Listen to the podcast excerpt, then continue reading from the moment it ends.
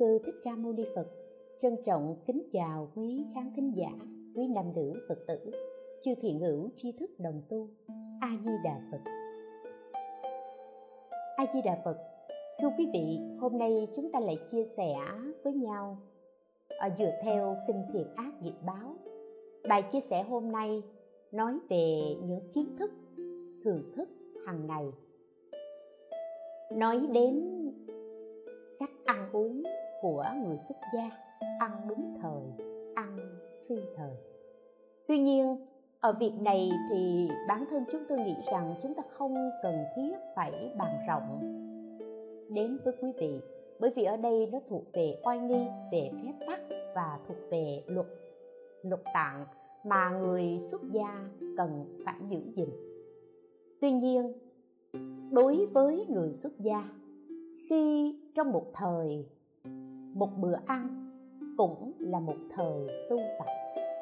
Và bữa ăn quả đường, bữa ăn quá đường rất là quan trọng trong thời khóa tu tập của người xuất gia. Thế nào là ăn quá đường? Phật tử nhiều khi không không nắm rõ, lại nghĩ là quả đường. Nhưng thực tế nó là chữ quá mà không phải là chữ quả.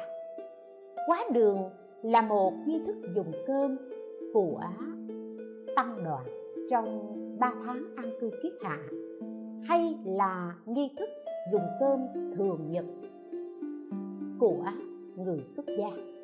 Bởi vì ở trong 3 tháng an cư kiết hạ thì sẽ có cái thêm một cái là pháp lưu phạm, tức là cái nghi thức nó dài hơn còn đối với những bữa ăn thường nhật như là ăn sáng ăn trưa thì tăng đoàn vẫn phải ăn quá đường.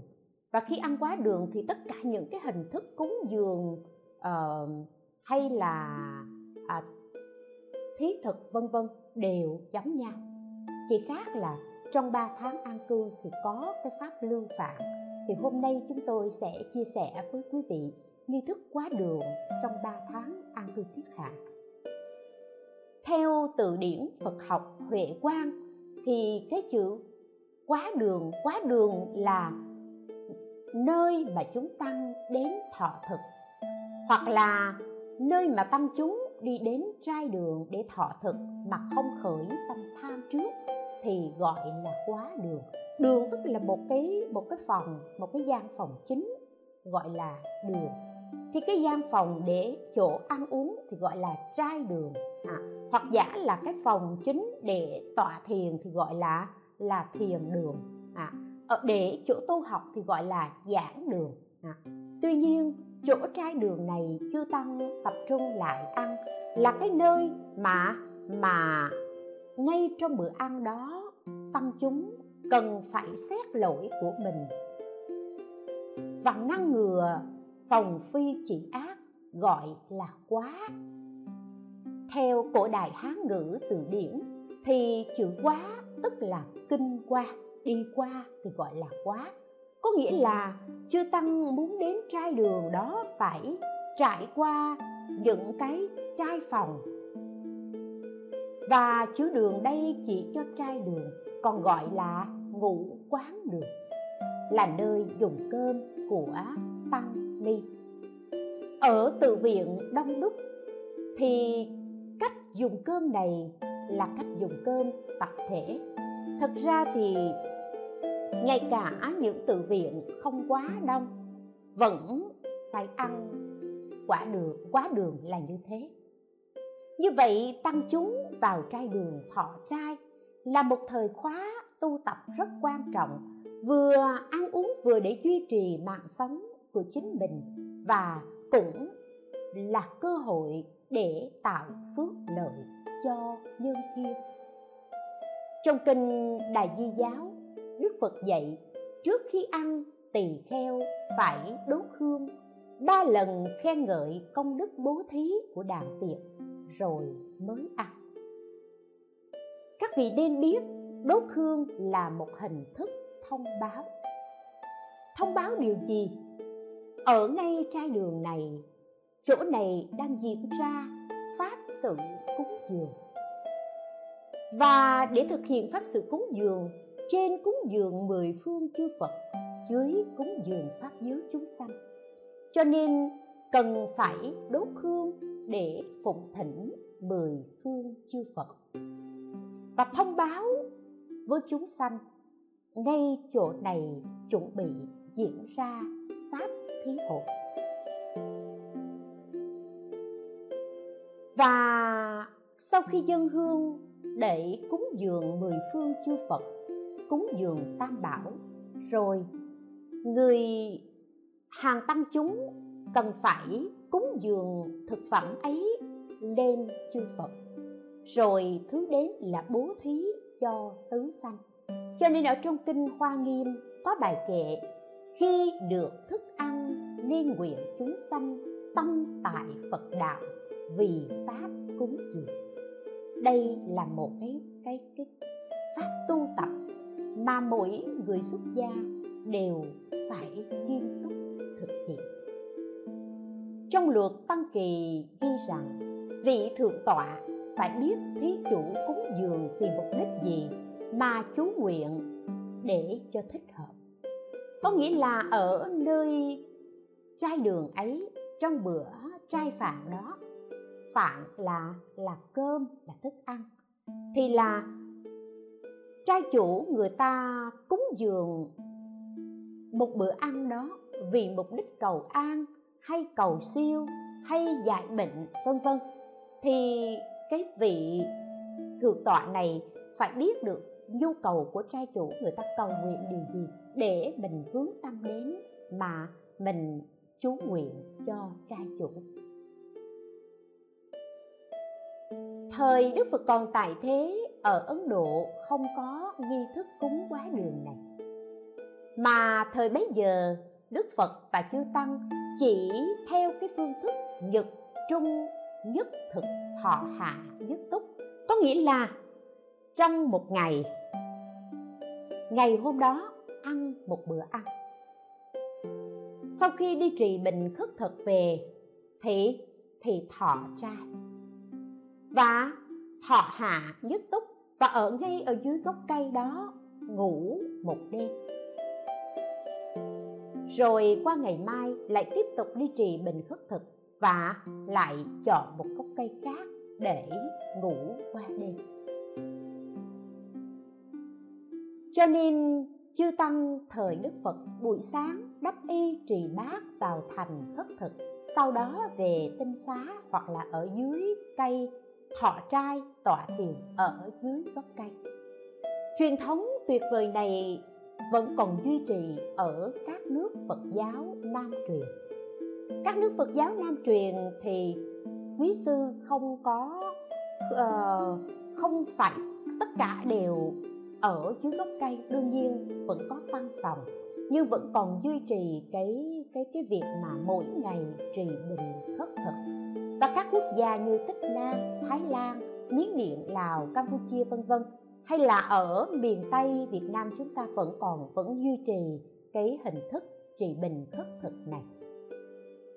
Đối với phật giáo bắc truyền, khi phật giáo từ ấn độ truyền qua phía bắc dãy hy mã lạp sơn và truyền đến các nước như là triều tiên, nhật bản, việt nam, trung hoa, vân vân. Thì cái hình thức trì bình khất thực này không phù hợp với hoàn cảnh và văn hóa bản địa. Cho nên chư tăng không có duy trì cái hình thức trì bình khất thực, mà lúc bấy giờ khi phật giáo truyền đến các nước phương bắc đối với những nhà chức trách, như vua chúa rất là quý trọng chư tăng, cho nên thường thỉnh chư tăng vào cung để mà thiết lễ cúng dường. Đối với hàng trưởng giả, thứ dân, vân vân, thì người ta thỉnh đến nhà để mà để mà cúng dường. Hoặc giả là có chùa, có tự viện, thì hàng nam nữ phật tử, cư sĩ mang phẩm vật đến chùa để cúng dường. Cho nên là chư tăng không có cái truyền thống trì bình khất thực theo ờ, văn hóa phật giáo bắc truyền. Ngoài việc thỉnh chư tăng đến chùa, đến nhà hay là đến chùa để cúng dường, thì thiện môn còn có một cái hình thức, đó là gì? Đó là chư tăng tự lao tác, làm ruộng để mà để mà có phật vật nuôi chúng ta cho nên ở trong nhà thiền mới có cái câu là nhất thực bất tác nhất thực bất thực tức là một ngày đó mà không làm việc thì ngày đó không ăn. Đây là hình thức mà tự canh tác để mà để mà à, thu hoạch thực phẩm ngũ cốc mà duy trì mạng sống. Dù là hình thức phật tử thập phương bá tánh cúng dường hay là tự lao tác thì đến cái, đến giờ ăn chưa tăng đều, phải tập trung lại nơi trai đường, nơi quá đường đó để mà trước tiên là cúng dường chư Phật, thứ đến là là cúng dường bố thí cho cho chúng sanh. Ở nghi thức đặc biệt này, nó thể hiện cái cái tấm lòng tri ân, báo ân đối với người, đối với Phật, pháp, tăng, đối với tính thí đã cúng dường thức ăn cho mình. Và cũng không quên quan tâm đến đời sống của những chúng sanh khác. Như vậy, trước khi ăn, phải cúng dường mười phương chư phật. Đây là một cái hình thức tưởng niệm. Và giữ chánh niệm này trong lúc ăn. Đây là nền tảng căn bản để hành giả nghiêm trì và cẩn thận trong bữa ăn. Mục đích là gì? Là tự mình làm cho tăng trưởng phước đức và trí tuệ của chính mình. Bởi vì khi phước đức và trí tuệ tăng trưởng, thì mới có cái phước đức ấy để hồi hướng cho pháp giới chúng sanh. Hôm nay chúng ta sẽ chia sẻ với nhau chi tiết về cái nghi thức cúng quá đường. Nghi thức cúng quá đường thì khi mà hành giả đến trai đường, tất cả mọi người đến trai đường thì sẽ theo thứ tự mà mà đứng ở vị trí của mình. Khi đại chúng chưa đánh kẹn chưa xá khánh, chưa xá chào thì mọi người đều không được phép ngồi, đều phải đứng. Và thầy duy na sẽ nhịp ba tiếng chuông. Tất cả đại chúng đều chắp tay, cúi đầu xá chào nhau và mỗi người ngồi vào vị trí của mình. Theo thứ tự và thứ tự này sẽ được tính theo theo hạ lạc. Tức là người thọ giới trước, ngồi trước, người thọ giới sau, ngồi sau nhất định chỗ ngồi sẽ không lộn lạc. Cho nên việc phân biệt lớn nhỏ ở trong thiền môn là phân biệt vào hạ lạc, vào tuổi hạ, tuổi đạo của người đó, mà không phải phân biệt theo tuổi tác của thế gian. Thông thường thì khi một cái chư tăng sẽ ăn uống thọ trai ở trong cái bình bát này. Bình bát gọi là ứng lượng khí lượng khí là ở phạm vi cái bình bát này, người ta ước lượng khả năng ăn uống của mình để mà để mà nhận thức ăn vào trong bình bát này. Bình bát này sẽ làm hoặc là bằng gỗ, hoặc là bằng thiết bằng đồng, hay là như cái bình bát mà cô đang cầm là bằng gốm, bằng đất thì thông thường chư tăng Theravada thì hay trì bình bằng cái bình bát bằng bằng thiếp rất là to. Nhưng mà chư tăng bắt truyền vì dùng cơm quá đường cho nên là thường hay dùng cái bình bát bằng gỗ hoặc là bằng gốm này và nó nó nhỏ. Bởi vì cái ứng lượng khí tức là dùng cái này để ước lượng sức ăn của mỗi người. Nếu như cô ăn ít, ở cái bình bát này, cái bình bát này chỉ chứa khoảng hơn một chén cơm thì cô sẽ ước lượng cái sức ăn của mình. Nếu như cô ăn cái uh, sức ăn của cô ít hơn chừng nửa chén cơm thì cô chỉ bới chừng nửa chén cơm vào cái bình bát này. Một người ăn nhiều hơn hai chén cơm thì sẽ bới đầy cái bình bát này và ước lượng sức ăn ở trong trong cái bình bát này. Khí là một vật dụng. Ứng lượng là là nhìn vào cái này để lượng được cái sức ăn của mình. Thông thường thì khi ngồi xuống chai đường bình bát được, đóng lại, đóng nắp lại. Và trong cái pháp thọ trai, mỗi động tác đều có một bài kệ chú tương ưng. Ví dụ như là khi mở nắp bát ra vẫn phải đọc một bệ bài kệ chú, rồi nhìn cái bát không vẫn phải quán tưởng bát không? Nè rồi sau đó thì ở đây là cái đế, cái này chỉ là để kê cái bình bát, cái quan trọng vẫn là cái bình bát. Khi mà chư tăng mở nắp bát ra, bới cơm đầy ở trong đây thì lại là quán tưởng bát đầy. Vì thời gian có hạn cho nên cô sẽ không đọc tất cả những cái bài bài kệ chú tỳ ti cho các vị nghe. Hoặc giả có một hình thức khác đó là cơm sẽ được mới đầy sẵn ở ở trong bình bát. Và chư tăng khi đến thì thì chỉ một cái việc là gì? Là mở nắp bình bát ra. Khi mở nắp bình bát ra sẽ dùng một cái muỗng cái muỗng ăn cơm. À, cái muỗng ăn cơm và cái muỗng này sẽ được cắm thế là bình bát vẫn để ở dưới nha. Cô nghiêng qua bên này bất tiện cho nên cô để như thế này. Cái muỗng này sẽ được cắm vào ở trên bát cơm. Và cái muỗng phải cắm xoay ra phía bên ngoài. Có nghĩa là gì? Có nghĩa là phần cơm này dành để cúng dường mười phương chư Phật và Phật giới chúng sanh. Cho nên cái muỗng này sẽ xoay ra bên ngoài khi đã xây cái muỗng ra bên ngoài rồi, thì lại nghe hiệu lệnh và mọi người chuẩn bị dân bát cơm để cúng dường. Khi dân bát cơm cúng dường, thì tay trái sẽ kiết ấn.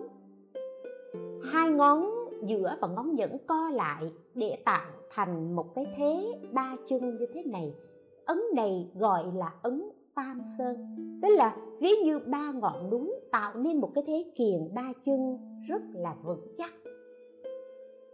Cái thế kiền ba chân này vẫn có ý nghĩa nhất định đó là biểu trưng cho giới, định, tuệ là ba môn học căn bản để thành tựu được quả vị giải thoát giác ngộ. Và ở cái ấn tam sơn này thì chư tăng mới cầm cái bình bát đặt lên ở trên trên tay trái. Thì lúc này là cái, tại vì đây là cái bát không cho nên không có cắm vững. Trong này có bát cơm thì cái cái muỗng sẽ được cắm vào ngay như vậy và xoay ra. Tay phải, kiết ấn cam lộ tức là ngón nhẫn và và ngón tay tay cái ấn lại với nhau tạo thành một cái ấn đây gọi là là ấn cam lồ. Và khi kiết ấn cam lồ thì người dân người cúng dường dân bát cơm lên ngang trán ngang mày. Việc dân lên ngang mày này gọi là tử án tề mi tức là đưa bát cơm ngang đây không phải dưới thấp không phải lên quá cao. Ở ngang mày như thế, như thế này là thể hiện lòng cung kính. Và tay phải bắt ấn cam lồ để như thế này. Và bắt đầu, tư thế này thì gọi là cử bát cúng dường.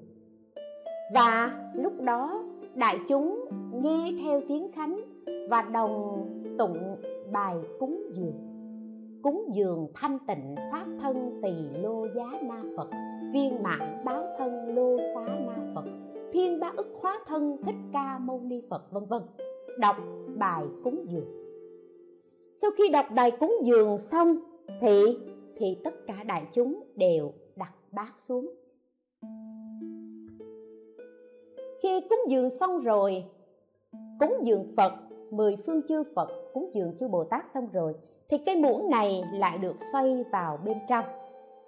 Xoay vào bên trong tức là phần ăn bây giờ là phần ăn của mình. Trước khi cúng dường xoay muỗng ra bên ngoài là phần ăn này là phần ăn của phật của bồ tát của mười phương chư phật xoay ra bên ngoài. Bây giờ xoay cái muỗng vào trong tức là phần ăn của mình. Và trước khi thọ thực à, trước khi thọ thực cái phần cơm này của mình để thể hiện cái ý nghĩa của từ bi và trí tuệ ở nơi này thì là gì thì trước khi thọ thực chư tăng, cần phải cần phải bố thí cho tứ sạch. thì vị sám chủ hay vị hòa thượng, vị thượng tọa chứng minh dùng một cái chung nhỏ trong cái chung này có nước và vị này sẽ lấy từ bát cơm của mình, tượng trưng. Từ bát cơm của mình lấy ra bảy hạt cơm. Bảy hạt mà không ít hơn, không nhiều hơn. Không phải tiện tay lấy, cục bỏ vào đâu. Đúng bảy hạt cơm. Và khi lấy bảy hạt cơm này, vị sám chủ sẽ kiết ấn cam lồ và mặc niệm. Dùng tư tưởng, dùng tâm từ bi để chú nguyện pháp lực bất tư nghị từ bi vô chướng ngại, thất lạc biến thập phương, phổ thí châu xa giới án độ lợi ích hóa hà.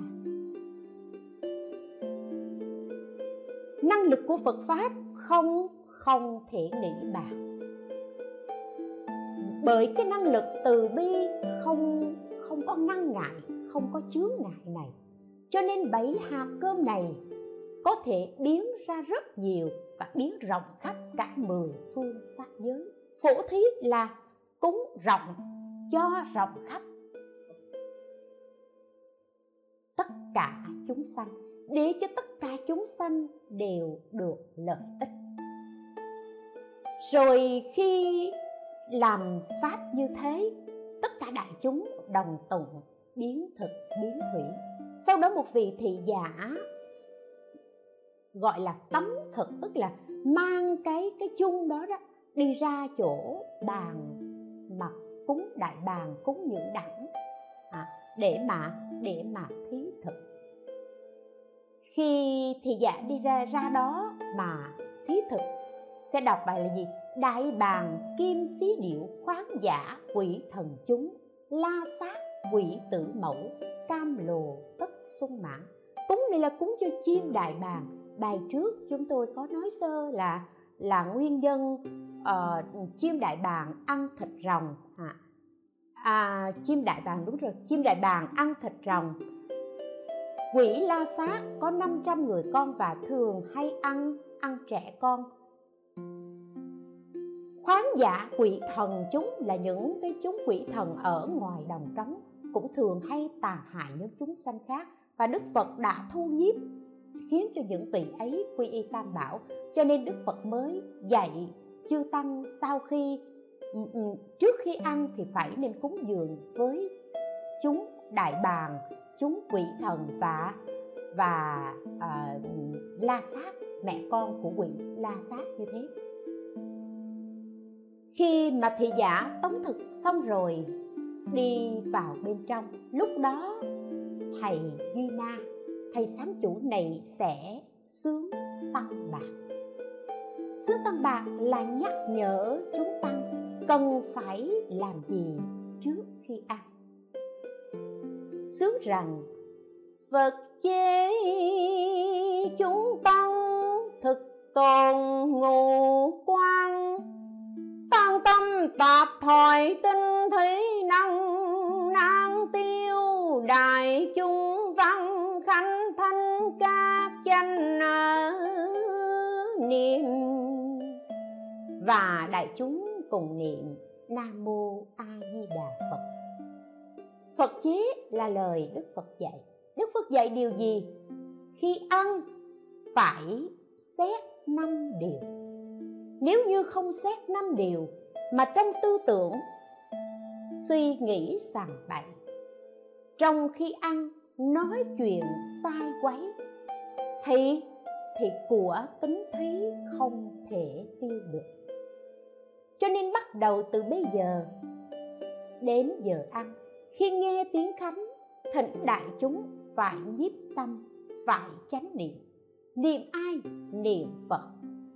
Và thông thường ở phật giáo bắc truyền thì cái pháp tu tịnh độ rất nhiều, cho nên người ta niệm nam mô a di đà phật hoặc giả là niệm nam mô thích ca mâu ni phật, vân vân. Tức là không có nhất định là niệm danh hiệu phật di đà hay niệm danh hiệu phật thích ca. Mà quan trọng vẫn là chánh tâm niệm phật. Niệm phật chính là niệm giác. Trong lúc ăn, bạn phải thực sự tỉnh giác. Tỉnh giác để làm gì? Để xét năm điều và trước khi xét năm điều thì chư tăng bắt đầu khi thọ thực. Sau khi nhiếp tâm niệm nam mô a di đà phật, hai tay bưng bát cơm, nâng lên ngang trán và đọc bài chấp trì ứng khí. Đương nguyện chúng sanh thành tựu pháp khí, thọ thiên nhân cúng, ám chỉ rị chỉ rị phạm được ra hồng phấn tra. Có nghĩa là hai tay bưng bát cơm ngang trán. Nguyện cho tất cả chúng sanh pháp thí được thành tựu, nhận của trời người cúng dường. Chẳng những thành tựu tự thân mình mà còn phải thành tựu cho tất cả chúng sanh. Mà người mà xứng đáng nhận trời người cúng dường đó là ai? Là người đã chứng quả a la hán đây gọi là bậc ứng cúng người xứng đáng nhận được phúc dường vậy thì hiện tại nếu như tôi là phàm tăng, tôi chưa phải là người đã chứng quả. Tôi chưa phải là bậc ứng cúng. Nhưng tôi nhờ vào bát cơm này, tôi nhờ vào món ăn này duy trì sanh mạng của tôi. Và duy trì sanh mạng của tôi tôi sẽ cố gắng tôi ăn không phải vì sống để ăn mà tôi ăn vì để duy trì sanh mạng và để tiến tu đạo nghiệp. Tiến tu đạo nghiệp, cầu nguyện cho tôi đắc được thánh quả và cầu nguyện cho tất cả chúng sanh đắc được thánh quả. Muốn bản thân tôi thành tựu thánh quả, thì việc đầu tiên tôi phải đoạn trừ được tam độc, tham, sân, si, phải giúp tất cả những vô minh phiền não và chẳng những cho bản thân tôi. Mà ý niệm này khởi lên, mong cho tất cả chúng sanh đều thành tựu được thánh quả như thế, đều xứng đáng được nhận sự cúng dường của trời người. Đó gọi là bậc ứng cúng. Và mục đích cuối cùng vẫn là thoát khỏi sanh tử luân hồi. Sau khi dân bắt cơm và đọc bài. Đọc bài kệ như thế rồi, nghe một tiếng khánh thì để bắt cơm xuống. Để bắt cơm xuống thì cái pháp này là ở trong 3 tháng an cư kiết hạ mới mới mới có. Còn bình thường thì là là không có ờ, không có chư tăng, không có thường thực hiện cái pháp lưu phạm này tức là ví dụ như đây là cái chén. Thì khi để bát cơm xuống rồi á, thì mỗi người sẽ lấy một cái, một bát, một cái chén không? Rồi lấy một ít cơm ở trong bình bát này để ra ở ngoài này. Cho nên cái cơm lưu phạm này á, nó cũng ừ, đức về nói về cái việc mà tiện tức là khi mà người ta bới sẵn cơm trong này, nhiều khi người ta không có ứng lượng được cái khả năng ăn của mỗi người người ta có thể bới đầy cái bình bát. Thì chưa tăng khi dùng cơm sẽ sẽ lấy ra lấy ra chừa lại ở trong phần cơm này, vừa đủ cho mình ăn và bao nhiêu thì để lại đây. Nhưng mà đây là cô đang nói đến pháp phương tiện. Còn thực tế thì cái pháp lưu phạm này là thể hiện sự quan tâm, sự chia sẻ, đây là tâm từ bi của một người tu tập đối với những người khác thì cái cơm lưu phạm này trước đây là để dùng cho ai? Để cho những người đau chưa tăng mà đau ốm bệnh hoạn không đi thức thực được. À, thì mình sớt cái phần ăn của mình để cúng dường cho những vị đó. Hay là ở trong chùa có những người làm công quả vân vân. Hay là có nam nữ phật tử họ đến chùa. Nhưng mà bữa ăn chỉ có nhiêu đó thôi thì mình phải chia sẻ thức ăn của mình bữa ăn của mình cho những người khác. Đây gọi là lưu phạm để lại cái phần cơm đó. Và khi cái bài, cái, khi mà xếp cơm vào chén này lưu phạm, lại phải mật niệm đặt một bài kệ. Nay đêm phước đã tu, ban cho tất cả quỷ, ăn rồi hết đau khổ, xả thân về cõi tịnh. Hưởng phước của bồ tát rộng lớn như hư không, quả tốt như vậy đó, tiếp tục lớn thêm nhiều cho nên cái cơm lưu phạn này việc đầu tiên là cúng dường cho cho chư quỷ thần chư quỷ thần đói khổ. Và lúc nãy chúng tôi nói là cơm lưu phạn này lại chia sẻ cho những người ở trong chùa hoặc là những người bệnh hoặc là những người công quả hoặc là những người tịnh à, tịnh nhân những người đang tập sự tu tập vân vân.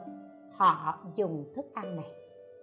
Và khi họ dùng thức ăn này thì mình cầu nguyện bởi vì cái thức ăn của mình đang có là là mình đang thọ hưởng cái phước của chính mình.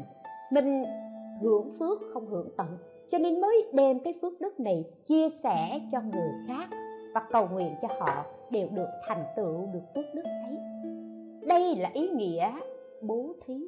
Đây là việc nuôi dưỡng tâm từ ngay trong lúc mình mình ăn. Sau khi lưu phạm xong thì trước khi ăn, hành giả phải khởi tam đề ngũ quán. Tam đề là bắt đầu lại nghe một tiếng khánh và chúng ta lại bưng bát cơm lên. Bưng bát cơm lên. Lúc đó, khởi tam đề là múc mỗi muỗng một hạt cơm. Một hạt cơm đưa vào miệng.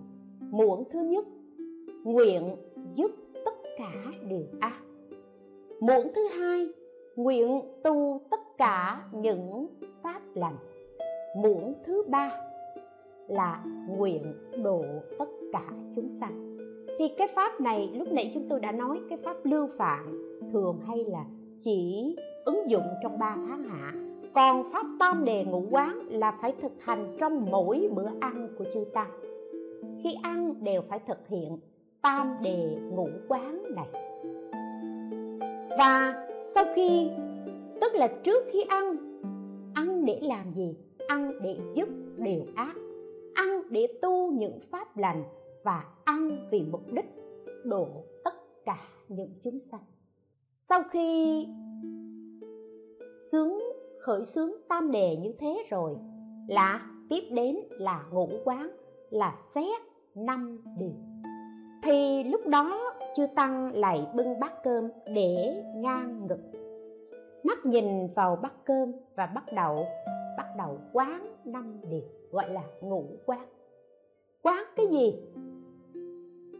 Thức ăn mình đang có. Phải có công của người trồng trọt, công của người nấu nướng, đi chợ và và tài sản của người mang đến cúng dường. Cho nên thứ nhất con xin biết ơn người đã đã phát tâm đã làm lụng đã lao nhập, đã cúng dường để sửa soạn cho bữa ăn này. Tức là tri ân nhớ ân. Tiếp theo là gì? Con nguyện nỗ lực con đã có được bát cơm rồi thì con nguyện nỗ lực tu học trao dồi giới hạnh để xứng đáng nhận bữa cơm này. Tức là điều thứ hai là xét bản thân mình có xứng đáng hay không. Từ sáng đến giờ mình có tu tập hay không?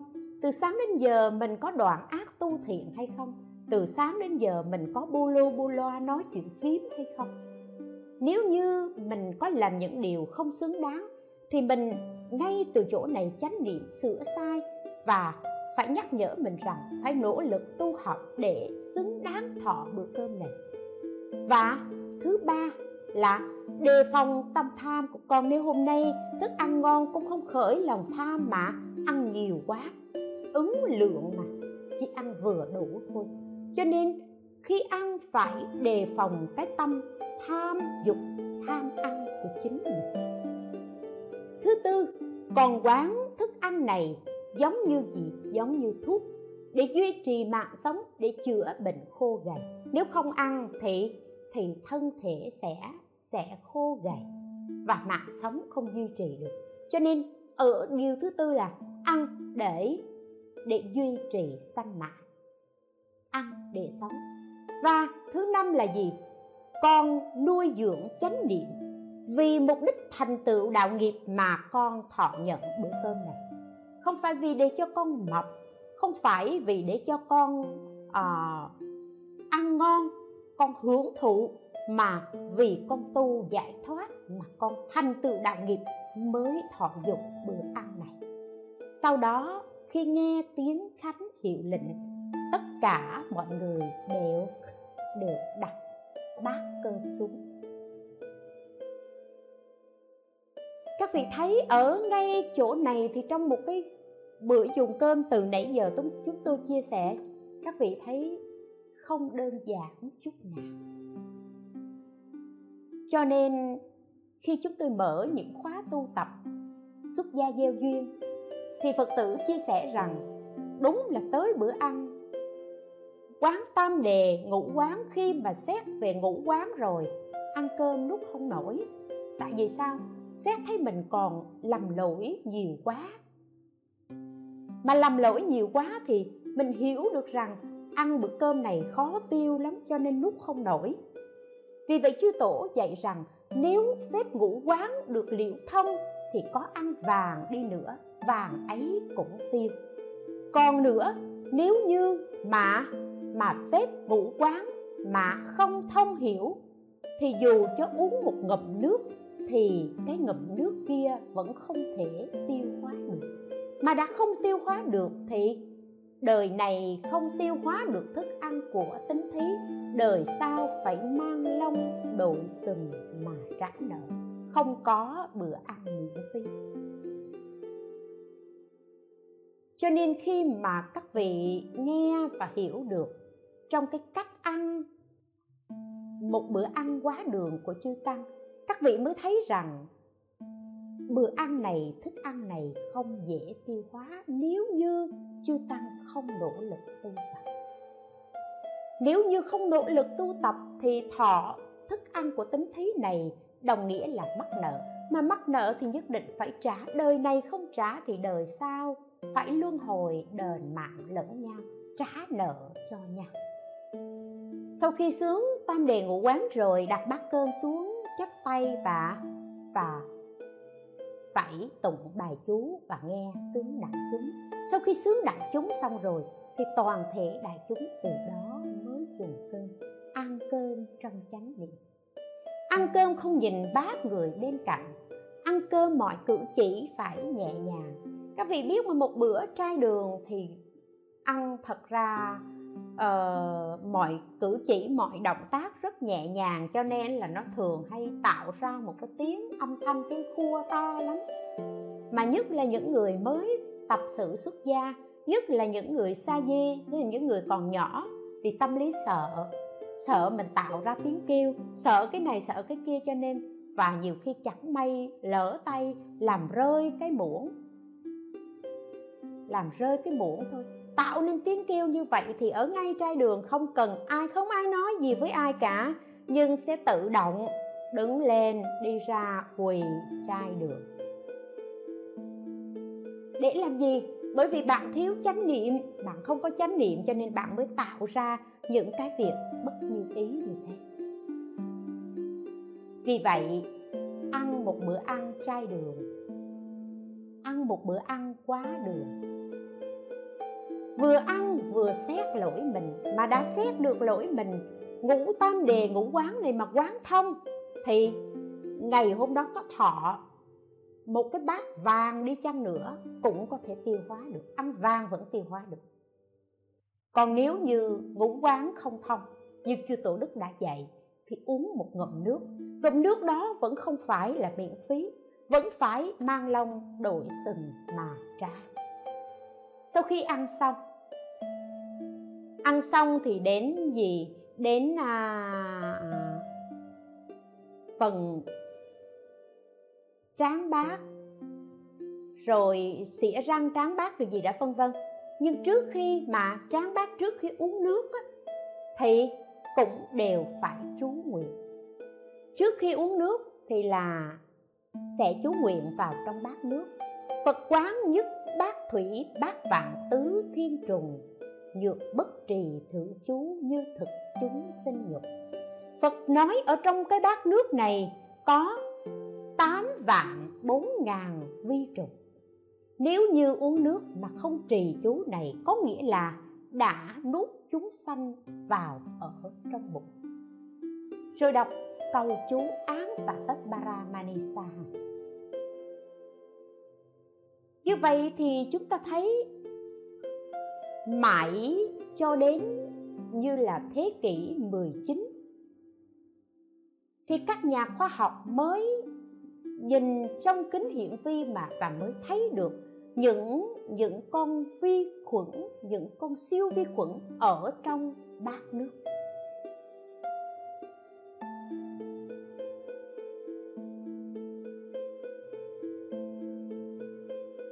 Và đến thế kỷ thứ 20 ông Albert Einstein. Ông đã không ngần ngại khi tuyên bố rằng nếu có một tôn giáo nào mà đương đầu với các nhu cầu về khoa học hiện đại, thì đó chính là phật giáo.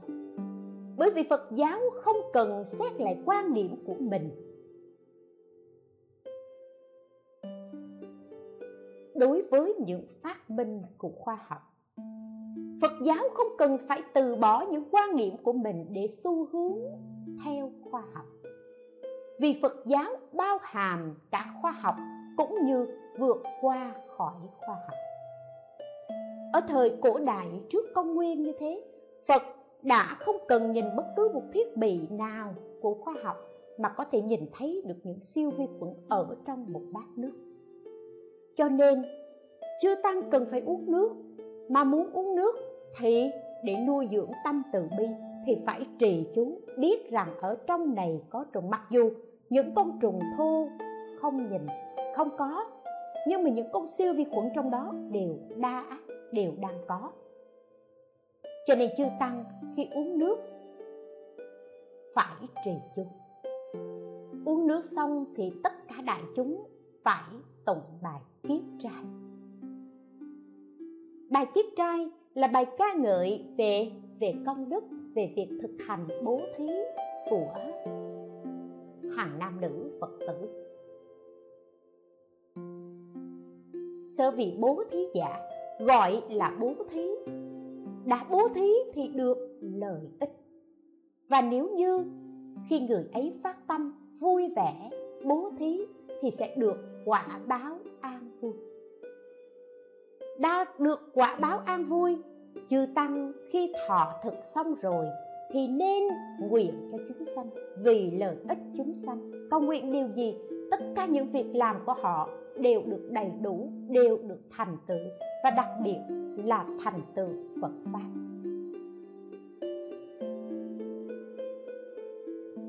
Và sau khi kiết trai, chú nguyện, phục nguyện xong thì chư tăng lại nghe tiếng hiệu lệnh đồng đứng dậy, đồng xá thánh, rồi đi kinh hành. Đi kinh hành cũng sẽ đi từ từ quá đường, từ trai đường đó, đi đến chánh điện. Hành giả chắp tay trang nghiêm, mỗi bước chân chánh điện như thế niệm phật. Đi kinh hành, ba vật sau khi đi kinh hành xong rồi thì phải lễ phật lễ tứ thánh rồi lại quỳ xuống tụng bài chú à, bài sám rồi phục nguyện rồi hồi hướng. Hồi hướng công đức ấy cho tính chủ. Cầu nguyện cho phật. Phật pháp được hưng thịnh. Cầu nguyện cho đàn na tính thí nhờ phước đức đó mà được tăng trưởng phước đức trí tuệ mọi sự mong cầu được thành tựu tới đó xong chưa? Chưa. Còn phải lạy tứ ân. Đó là gì? Đó là lạy ân cha mẹ. À lạy ân tam bảo. Lạy ân cha mẹ, lạy ân quốc gia, xã hội, lạy ân tính thí đàn việt đều phải lễ tạ. Đó là một bữa ăn của chư tăng theo nghi thức quá đường. Thì chúng ta thấy, chúng ta đừng nói, có những người nói rằng, ui, mấy mấy người đó, mấy người tu hành đó, không làm gì hết. Mình đã đi làm cực khổ rồi là mang đến cúng dường cho mấy ông ông, mấy ông bà đó chả làm gì cả. Nhưng nếu các vị thực sự tham dự vào khóa tu, tập sự xuất gia, một ngày, ba ngày, một tuần, thì các vị mới thấy là bữa cơm của tính thúy khó tìm. Và mỗi ngày mỗi ngày chưa tăng phải tu tập, phải thúc liễm thân tâm, phải trao dồi tam vô lậu học giới định tuệ. Và phải cố gắng làm sao để của tính thí đó tiêu hóa được. Khi chúng tôi còn đi học, chư tôn, đức giáo thọ thường hay nhắc nhở, người tu tập ví như cục đá, đàn na tính thí ví như con dao. Người ta cái dao lục, người ta mài vào cục đá, dao bén, đá mòn. Bởi vì người ta cầu phước, cho nên người ta cúng dường, người ta tu phước. Và người ta nương vào cái ruộng phước của chư tăng, phước điền của tam bảo, để người ta gieo hạt giống phước đức vào đó. Ví như mà dao đã gieo hạt nhất định, sẽ nảy mầm, sẽ đơm hoa kết trái. Tuy nhiên, khi họ đơm hoa kết trái, ví như họ mài dao dao bén nhưng nếu như mình không tu tập, thì viên đá của mình không phải là viên kim cang bất hoại, nhất định giao mài vào đó. Cục đá sẽ mòn, phước đức của mình sẽ tổn giảm. Mà phước đức tổn giảm, đời này không liệu đạo, đời sao phải mang long đội sừng để trả nợ. Còn nếu như mình có tu tập, mình cũng là một viên đá nhưng cái viên này là viên kim cương bất hoại, nó cứng lắm. Vật gì mai vào cũng không bao giờ bao giờ làm cho viên kim cương ấy mòn được. Lợi ích cả hai. Chúng tôi còn nhớ câu chuyện của mạc lợi phu nhân. Khi mạc lợi phu nhân đến đảnh lễ đức phật và có đức phật à, có hỏi là nhân gì nhân cái phước đức gì mà mà mặc lợi phu nhân bà lại được bà lại được làm làm hoàng hậu bà lại được vua sủng ái. À, và bà có được đầy đủ phước đức và ngay cả tu tập trong chánh pháp.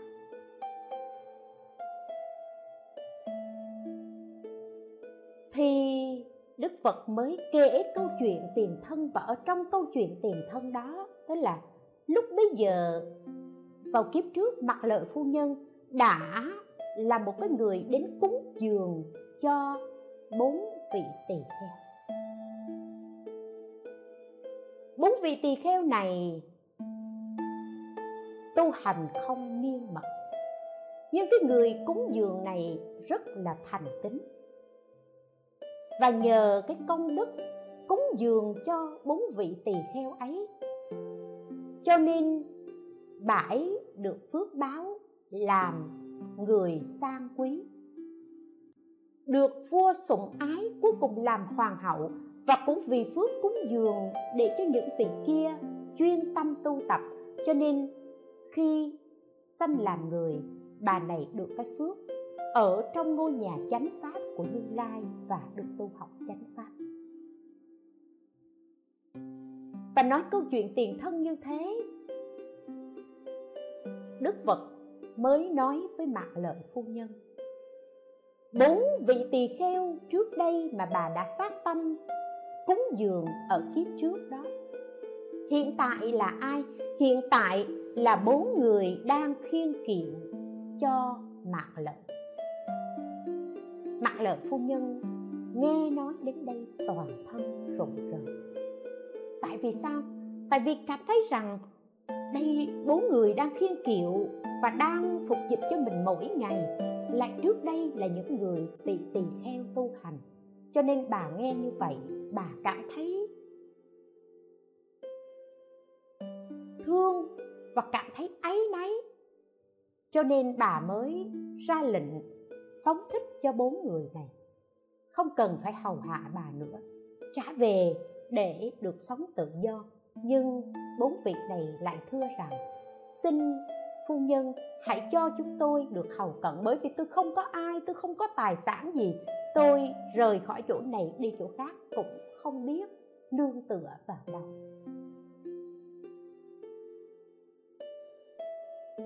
Mà mặc lời phu nhân ở kiếp trước khi cúng dường cho những vị tỳ kheo này là những người không chuyên tâm tu tập. Phước đức của bà còn hưởng được lớn như thế. Huống gì nếu như bốn vị này là người chuyên tâm tu tập và đắc quả a la hán thì phước đức của mặt lợi phu nhân ở kiếp trước phải nói là không thể tính kể hết được. Cho nên nhất định khi bạn gieo nhân, bạn nhất định sẽ gặt kết quả tốt đẹp. Đừng bận tâm rằng vị ấy tu tập như thế nào, mà hãy cố gắng giữ gìn phước đức của chính mình. Và chúng tôi thường hay chia sẻ hay giữ vững nghiệp thân miệng như giữ của trong kho. Chúng ta tạo phước đức, chúng ta có phước rồi, chúng ta có của rồi, thì phải giữ. Đừng vì những cái hành động sai trái của người khác mà ý mình nghĩ, miệng mình nói, thân mình hành động và làm tổn giảm đi phước đức của mình. Một khi vô thường đến, tất cả đều bỏ lại, chỉ có nghiệp theo thân nghiệp là những hành động, những thói quen thiện và ác ấy. Nếu sanh thời, bạn làm việc thiện, bạn tu nhân, tích đức, làm lành, nhất định cây lành này sẽ đơm hoa kết trái. Nếu như sanh thời, bạn không lo tu phước huệ bạn làm những việc sai trái, thậm chí tạo ác nghiệp, tạo cái nhân địa ngục, cửa địa ngục ấy mở ra. Và cũng không phải do diêm vương, quỷ sứ mở ra, mà chính ác nghiệp của bạn mở tung cánh cửa địa ngục ra. Để bạn phải tự chiêu cảm, lấy ác quả. Vì vậy, làm đúng, làm sai là chuyện của người khác. Có tu hay không tu cũng là chuyện của người khác mong rằng chúng ta nghe bài chia sẻ này, quý vị biết, việc tu hành cũng giống như việc ăn cơm, uống nước của mỗi người. Ai ăn người đó no, ai uống người đó đỡ khác người này ăn người khác không thể no dùm cho nên dẫu chúng ta thấy người đó có ăn hay không ăn ăn nhiều hay ăn ít, thì đó vẫn là cái khả năng chứa và tiêu hóa của họ mà không ảnh hưởng đến mình quan trọng vẫn là xoay lại chính mình, kiểm điểm chính mình, tu tập sửa đổi chính mình để làm cho mình của ngày hôm nay tốt hơn ngày ngày hôm qua. Và mình của ngày mai sẽ tốt hơn ngày hôm nay. Và hồi hướng tất cả những công đức thiện lành ấy về đạo quả vô thượng bồ đề xin hồi hướng cho pháp giới chúng sanh. Nhất là trong lúc dịch bệnh đang diễn ra rất phức tạp này cầu nguyện, bài chia sẻ hôm nay có công đức thiện lành nào? Xin cầu nguyện cho dịch bệnh tiêu trừ. Quốc gia hưng thịnh. Tất cả những thiên tai, dịch bệnh, nạn đói, nạn khổ không còn và mọi người đều được an lành, hạnh phúc.